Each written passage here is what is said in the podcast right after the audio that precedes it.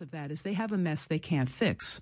Normally, if, if people deviate from a contract, you can still, still go back and say, gee, I was supposed to, you know, use this kind of steel, but in fact I used that kind of steel. And so we'll, you know, we'll pay, we'll sort out some kind of number to make up for the fact that I didn't do what I was supposed to do with this, the, the, the, whole deal was designed in such a way that it's extremely rigid. So you can't go do those kind of waivers that you would do in pretty much any other walk of life.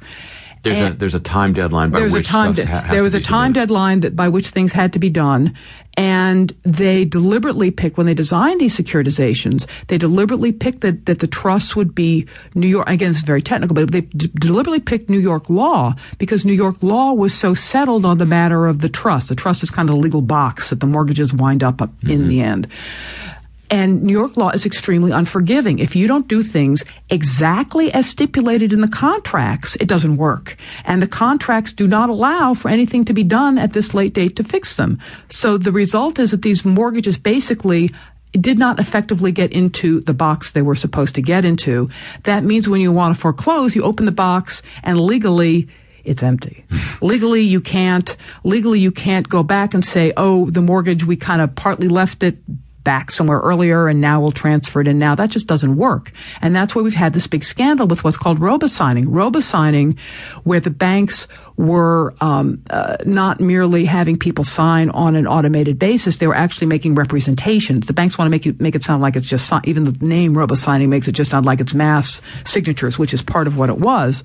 But there's another whole pattern which hasn't gotten the attention it deserves that the banks were actually engaging in what amounts to fabrications and forgeries of various types of putting dates, you know, backdating documents, of having things signed by banks that literally don't exist anymore to make things work or where they couldn't possibly have the proper approvals where the person signing it could not possibly have gotten the authorization from the right party to make the signature they're making. So basically we have a whole huge pattern of, of fraud and forgeries to allow the servicers who are the people who act on behalf of the trust to do foreclosures.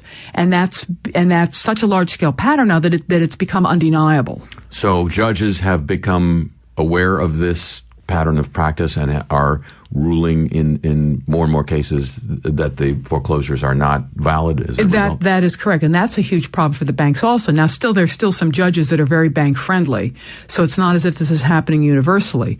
But but the bank friendly judges tend to be to the extent they're around eh, are at the higher court level. The robo signing scandal led to a huge shift in the attitude of judges because before um, foreclosure defense attorneys had been coming in and been pointing out these problems, and the judge's response had been basically, well, in many cases, been, well, the guy's still a deadbeat. You know, somehow the money's owed here. And when they realize, the judges take the integrity of the court very seriously. So in their framework, the fact that, that banks were submitting false affidavits, to them, that's very close to submitting false testimony. Mm. And that's just such a sin that the presumption that the banks were right has gone away. And the judges have become very skeptical. They're now looking at the cases with a really jaundiced eye.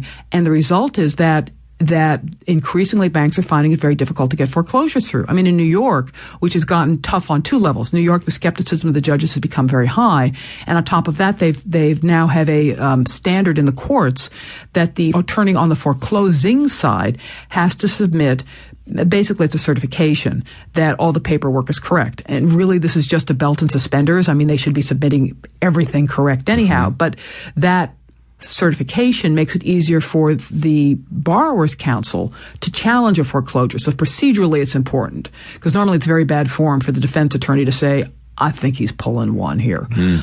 Um, as a consequence, foreclosures in New York are, uh, the banks are basically are still finding people delinquent uh, you know, obviously somebody's in default, they're in default, but the foreclosures are now so backed up that, that it would take literally 62 years to clear the backlog at current rates. And that, you know, critics are liking to say, oh, that's the court's fault. No, it's actually the banks are holding them back too. The banks are holding them back because they know they won't, the New York judges won't stand for it.